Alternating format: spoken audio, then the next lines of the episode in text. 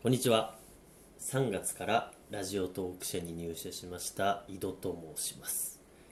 第2回になります、えー今回はですね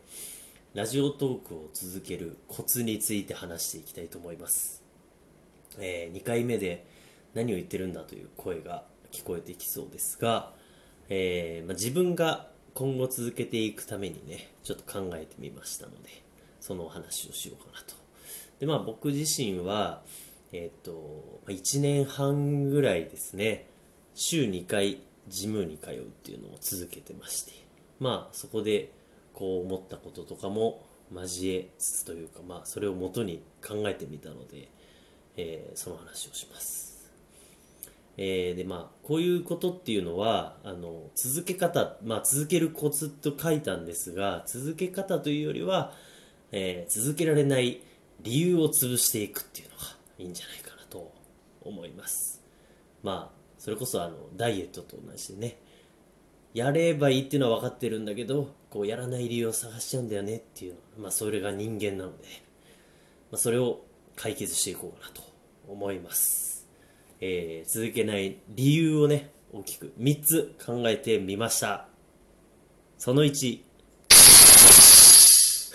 えー話すネタがない。ごめんなさい。ちょっと初めてじゃじゃんを使って笑っちゃいました、えー話すネタがないってことでね。これはあのネタがないわけじゃないんだと思うんですよ。あのラジオ撮るぞとこうもう構えちゃうとなんか有益な情報がないととか、えー、と構成して振りがあってオチがあってとかでこう考えちゃうと。ハードルを上げすぎてるんじゃないかなと。思います。まあネタがないって言ってこうやめちゃうような人はあの完璧主義というかねもうちょっと気軽にあのとりあえず思ったことを喋ってみると。12分いかなくてもまあなんとなく投稿してみるっていうのが大事なんじゃないかなと思います。あの僕が知ってる中でなんですけれども、えー、と30秒の番組をね毎日のように投稿してる方がいて、僕はそれを聞いてるんですけどあの新聞配達員の日常という番組があります。あのリンクを貼っておきますがあのすごい哀愁のあるというか変わった番組なんでぜひ聞いてみてください。じゃあその2リアクションがない。これね。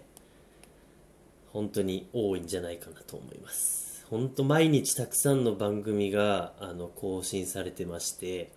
で新着トークっていうところにあの表示はされるんですけどそれもすぐに流れていってしまうと。なんでただ投稿しててもねなかなか拡散されないなっていうのはあのツイッターとか見ててもあの出てるんですけど。まあね本当に何のリアクションもつかないみたいな人に向けてお話しするとまず SNS のアカウントを作ってみて、まあ、Twitter とか。でトーカーさんをバババババッとフォローして、まあ、僕がまさにやったことなんですけど、まあ、ぜひ聞いてくださいみたいな。宣伝ですね。宣伝をしてみればきっと誰かがね聞いてくれると思いますしあの続けてたらもういつか絶対もう必ず聞いてくれると思いますで、まあ、数字はちょっと合ってるか分かんないんですけどあのジムとか筋トレで言うと,、えーとまあ、そもそも始めて3ヶ月とかかな持つのが10%とかぐらい。もうそんなもんなんですね。なんでもうやってるだけであの自分は偉いんだみたいな気持ちでこう鼓舞しながら続けていってほしいなと。リアクションがなくてもねやってほしいなと思います。じゃあラスト。その3収録する時間が取れない。これねいろんなあの要因があると思うんですけどあのまず収録を始めようと思う時間帯がそもそも遅い人、まあ、僕もそうだったんですけど晩ご飯食べてお風呂入って、まあ、ちょっとこうゲームしたりなんかして。でやってみようかなと思うけどもう遅いしなんか話すテンションでもないしまあいっかっていうパターンの人ね。これねあのもうあと一歩なんでこれちょっとやってみてほしいんですけどあのまずは収録したつもりになってそのなんか話したいなと思ったらメモを取ってみてください。であの頭の中で、えーと、ラジオみたいに話しながらそのメモを取ってで終わもう話すことなくなったらそれで一回そのメモ帳を閉じると。で次の日とか、えーと、まだ3日後とかにその内容を覚えてたりとかうんとやっぱこの話いいなって思ったらもう自然とね撮りたいなっていう気持ちがどんどん膨らんでいくと思うのでそしたらもう自然と収録ボタンを押して押せてるんじゃないかなと思います。でそれぐらいやる気があったらなんか無理やりでも時間をやりくりすると思うんで、まあ、逆にそれまでのんびり待つというかですね。もうそれぐらいの人はあと一歩という感じです。でえー、一人暮らし以外で同居してる人がいたりとかあとは周りの音が気になるよみたいな人。これねあの僕もそうなんですけど、えー、一番の僕がベストだと思うのは同居人に立ち会ってもらうことですね。むしろラジオ撮ってるところを聞いてもらってアドバイスをもらいましょう。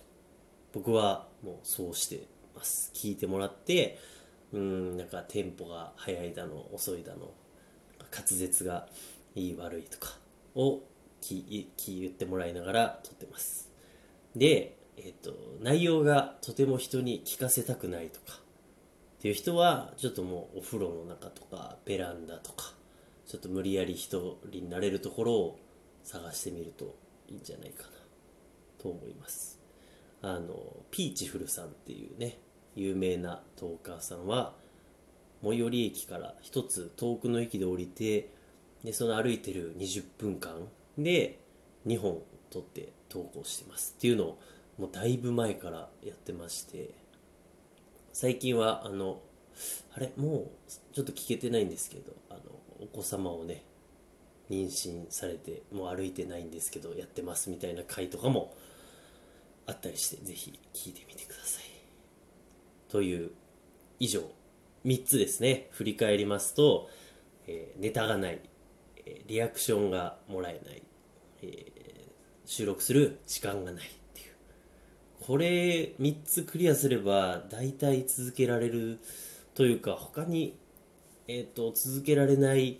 理由がないんじゃないかなと僕的には思っているんですが、まあ、ちょっと個人的な状況とかから推測してるだけなのであの他にもこういう理由でできないんですみたいなことがあればあの気軽に送っていただければと思います。えー、あ、あと今日は差し入れをいただきまして、